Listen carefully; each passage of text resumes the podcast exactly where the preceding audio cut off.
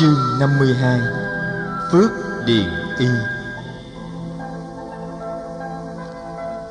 Năm sau, Các tường được theo Phật về an cư ở tu viện Ni Câu Đà sát bên thành Ca Tỳ La Vệ quê hương của Phật.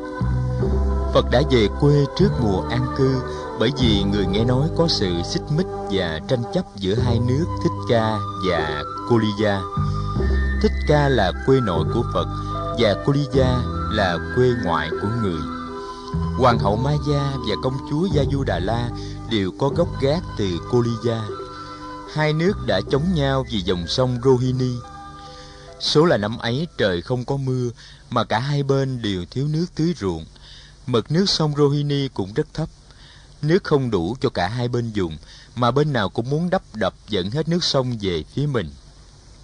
Ban đầu chỉ là lời qua tiếng lại giữa nông dân hai phía, sau đó thì có xung đột và đấm đá, rồi dân chúng và binh sĩ hai bên nhập cuộc. Cuối cùng là binh đội hai nước dàn trận hai phía bờ sông. Tình thế trở nên gây cấn và nguy hiểm. Phật muốn biết nguyên do của cuộc tranh chấp, hỏi các vị tướng chỉ huy quân đội. Phật được họ cho biết là vì phía bên kia khinh người, xâm phạm tài sản và tính mạng bên này. Hỏi các nhà chính trị, họ cũng trả lời tương tự. Không ai nói cho Phật nghe nguyên do thật sự của cuộc tranh chấp. Mãi đến khi Phật nói chuyện với các nông dân nghèo, người mới biết nguyên do thật sự của cuộc tranh chấp là nước tưới. vốn có liên hệ thân tộc sâu xa với cả hai dòng họ Thích Ca và Cô Ly Gia. Phật sắp đặt được cuộc gặp gỡ giữa các vị quốc dương. Người xin với hai vị quốc dương thảo luận để đi đến một cuộc hòa giải. Người nói rằng trong một cuộc chiến tranh, ai cũng là người thua cuộc, dù là thua nhiều hay thua ít. Phật nói, Các vị đại dương, nước sông quý hơn hay mạng người quý hơn? Vua nào cũng trả lời mạng người quý hơn, mạng người là vô giá. Phật nói thêm, Các vị đại dương, nước tưới là đầu mối của cuộc tranh chấp giữa hai nước nhưng nếu không có lòng tự ái và sự căm giận, thì sự tranh chấp về nước tưới sẽ không đủ để đưa tới một cuộc chiến tranh. Các vị đại dương chúng ta phải xét lại tâm ý chúng ta. Chúng ta đừng vì lòng tự ái và sự căm giận lẫn nhau mà làm tổn phí máu xương của dân chúng hai nước. Buông bỏ tự ái và giận hờn là chúng ta tháo gỡ được guồng máy chiến tranh giải quyết vấn đề tranh chấp về nước tưới không khó. Chúng ta chỉ cần ngồi lại thương thuyết với nhau. Có bao nhiêu nước trong dòng rohini thì ta chia cho cả hai phía. Dù nước không đủ cho cả hai bên, chúng ta sẽ tìm ra giải pháp để bên nào cũng được thừa hưởng đồng đều số lượng nước tưới do sự can thiệp của phật mà cả hai bên đã đi tới một sự thỏa thuận về nước tưới và thiết lập lại liên lạc ngoại giao thân tình như cũ. Quốc dương Mahanam khẩn khoản xin Phật lưu lại trong một mùa an cư ở Dương quốc Thích Ca. Phật nhận lời, đây là mùa an cư thứ 15 sau ngày thành đạo của Phật.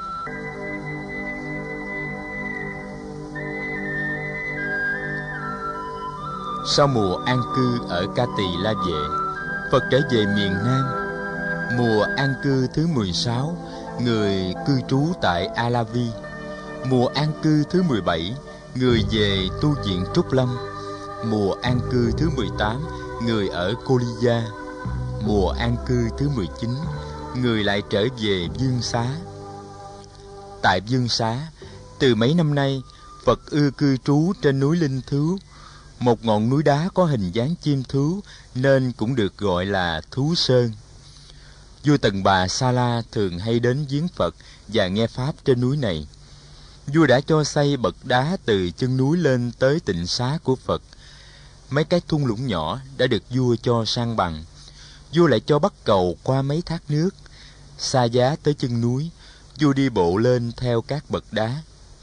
Gần tịnh xá có một tảng đá lớn bằng cả mấy tòa nhà.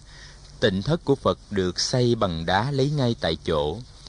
Phía đông bắc tịnh xá có một dòng suối chảy qua khe đá. Phật thường giặt áo cà sa trên dòng suối này và phơi áo trên một phiến đá khá lớn bên bờ suối. Ngồi trước tịnh xá, vào những ngày quan đảng, Phật thấy được cả kinh đô dương xá. Phật rất ưa ngồi ngắm mặt trời lặn từ điểm nhìn này. Cảnh tượng mặt trời lặn ở đây thật quy hoàng và diễm lệ. Các đại đức lớn như Xá Lợi Phất, Ca Diếp, Mục Kiền Liên, Ưu Bà Ly, Đề Bà Đạt Đa và A Nan Đà đều có tịnh xá riêng trên núi Linh Thứu. Trong vùng lân cận thủ đô Dương Xá đã có tới 18 cơ sở tu học quan trọng của tăng đoàn. Ngoài tu viện Trúc Lâm và núi Linh Thứu, còn có những trung tâm nổi tiếng khác, trong đó nổi bật nhất là Vaibaravana, Sabasandi Kaprabara, Saptapak Naguda và Indra Salaguha. Hai nơi sau là hai động đá lớn. Gần núi Linh Thú có tịnh xá có một vị y sĩ trẻ nổi tiếng tên là Kỳ Bà. Vị y sĩ này là một trong những đệ tử tại gia thân cận nhất của Phật. Kỳ Bà là con của vua Tần Bà Sa La và của bà mệnh phụ Am Bà Bali. Chàng học thuốc từ năm 14 tuổi tại Tatsa Sila. Năm 15 tuổi, chàng đã được mẹ tới đón, đưa về tu viện Trúc Lâm để viếng Phật. Năm nay Kỳ Bà đã 26 tuổi. Tốt nghiệp ngành y từ năm 23 tuổi, Kỳ Bà đã trở nên một lương y nổi tiếng sau khi chữa lành cho nhiều người đã từng mắc những chứng bệnh hiểm nghèo. Kỳ Bà cũng đã từng chữa bệnh cho vua Tần Bà Sa La. Từ mấy năm nay, Kỳ Bà thường lui tới tu viện Trúc Lâm và núi Linh Thú để chăm sóc sức khỏe của Phật và của các vị khất sĩ. Vào đầu mùa lạnh, Kỳ bà cổ động các bạn cúng dường thêm y áo cho các vị khất sĩ để họ đắp mà ngủ ban đêm. Kỳ bà cũng đã cúng dường Phật một bộ y. Vị lương y này không những lưu tâm đến việc trị bệnh, mà còn lưu tâm đến việc ngừa bệnh nữa. Ông đề nghị với Phật một số biện pháp vệ sinh cần được áp dụng cho các vị khất sĩ. Mỗi thầy nên có một dụng cụ lọc nước để uống, và nước lấy từ ao hồ thì nên được đun sôi Y áo mỗi bảy ngày phải được giặt ít nhất một lần. Nhà tắm cần được dựng thêm trong tu viện. Thức ăn hôm nay không nên dành lại cho ngày hôm sau. Tất cả những điều kỳ bà đề nghị, Phật đều chấp nhận.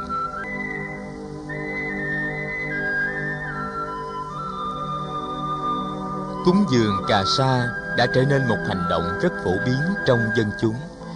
Có một hôm, Phật thấy một vị khất sĩ trở về tu viện, Trên vai nặng trĩu cả y áo.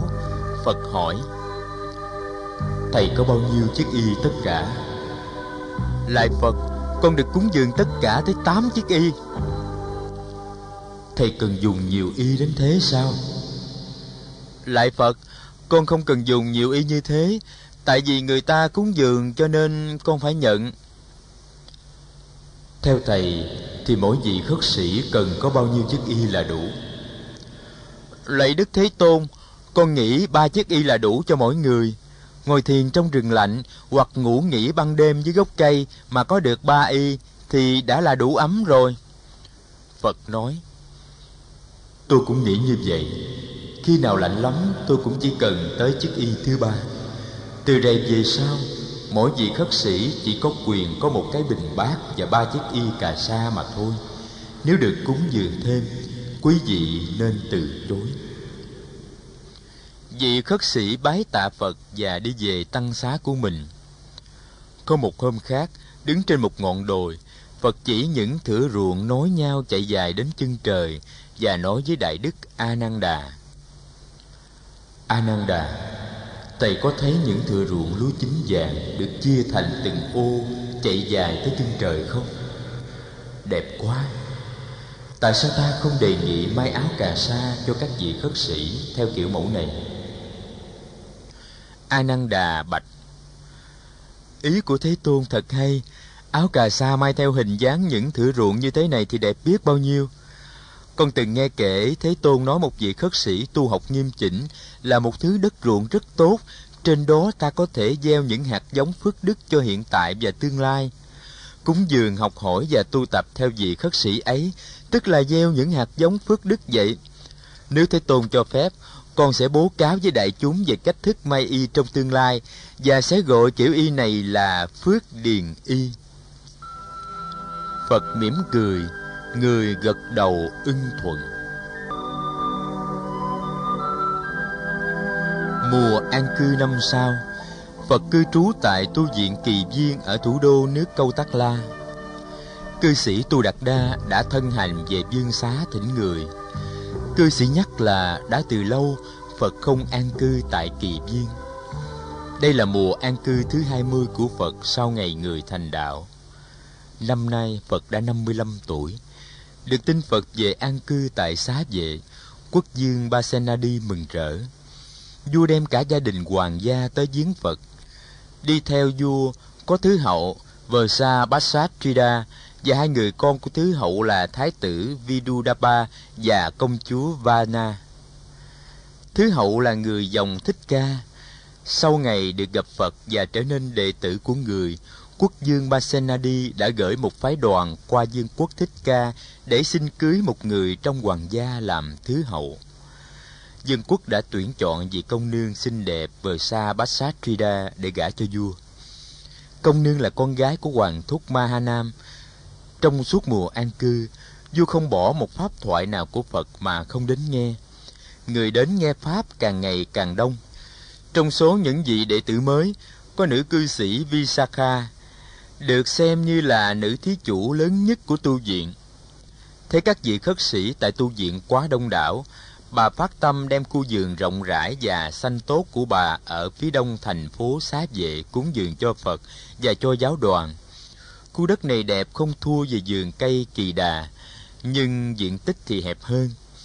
Với sự hợp sức của các bạn, bà Visakha đã xây dựng được nhiều tăng xá và thiền đường trong khu đất mới. Một giảng đường lớn được dựng ngay ở trung tâm khu đất. Khi tu viện mới được hoàn thành, Đại Đức Xá Lợi Phất đề nghị đặt tên là Tu viện Đông Viên. Giảng đường ở trung tâm tu viện được đặt tên là Lộc Mẫu Đường. Lộc Mẫu là biệt hiệu của nữ cư sĩ Visakha và là tên của con trai lớn của bà. Nữ cư sĩ Visakha sinh trưởng ở Badiya trong vương quốc ương già. Cô là con gái của nhà triệu phú Danan Chada. Lớn lên cô lấy chồng ở xá vệ. Chồng cô cũng là một triệu phú. Hai cha con đều là đệ tử trong giáo phái Ni Câu Đà Nhã Đệ Tử. Hai người vốn không có cảm tình với Phật và giáo đoàn khất sĩ nhưng nhờ đức hạnh và sự đầm thấm của Visakha mà hai người dần dần có cảm tình với Phật và sau đó không lâu đều trở nên đệ tử của Phật.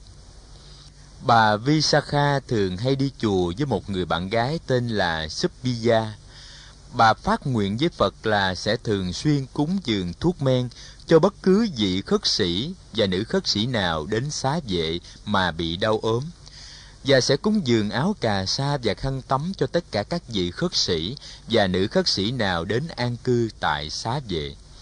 Bà cũng đã triệt để ủng hộ ni sư Kiều Đầm Di trong việc thiết lập và trang bị một trung tâm tu học cho các vị nữ khất sĩ bên hữu ngạn sông Hằng, gần sát thủ đô xá vệ. Bà là người hộ trì rất đắc lực cho các vị nữ khất sĩ, không những về phương diện vật chất mà còn trên phương diện tinh thần nữa bà đã từng can thiệp và hóa giải những vụ xích mích xảy ra giữa ni chúng trong nữ tu viện.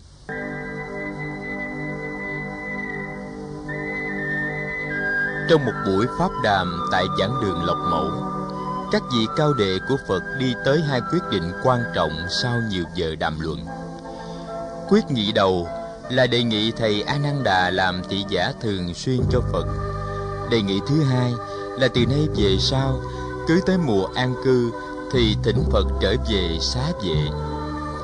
Đề nghị đầu là do Đại Đức Xá Lợi Phất đưa ra.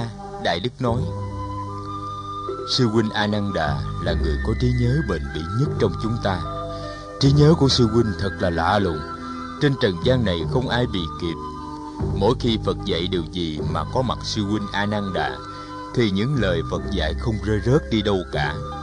Khi trùng tuyên lại những điều Phật dạy thì sư huynh A Nan Đà trùng tuyên không sót một câu hoặc một tiếng. Vì vậy, nếu được làm thị giả cho Phật, sư huynh sẽ có dịp nghe hết những điều Phật nói, dù là nói cho một đám đông hoặc là nói cho một người và sư huynh sẽ ghi nhận được những điều đó. Lời dạy nào của phật cũng quý quá không cùng. Do vậy chúng ta phải làm đủ mọi cách để gặt hái và bảo trì tất cả những điều người giáo huấn. Trong 20 năm qua chúng ta đã dại dột để rơi rớt mất mát rất nhiều điều phật dạy. Vậy sư huynh Đà nên vì chúng ta và vì các thế hệ tương lai mà hãy nhận lấy trách nhiệm làm thị giả cho Phật. Các vị khất sĩ có mặt trong buổi họp đều tán đồng ý kiến của Đại Đức Xá Lợi Phất. Đại Đức A Nan Đà có vẻ ngần ngại. Đại Đức nói, Tôi thấy có nhiều điều bất tiện nếu các sư huynh cử tôi làm thị giả cho Phật. Không chắc rằng Phật đã bằng lòng cho tôi làm thị giả. Nếu chịu khó nhận xét, Chắc cả sư huynh cũng đã thấy rằng Phật đã rất cẩn thận để khỏi mang tiếng là có con mắt đặc biệt với những người trong thân tộc Thích Ca. Đối với nữ khất sĩ Kiều Đầm Di, vốn là di mẫu của người mà người cũng rất cứng rắn. Còn đối với La Hầu La, thì từ ngày được làm sa di, không bao giờ chú được ngủ trong tịnh xá của Phật hay ngồi ăn cơm riêng với Phật.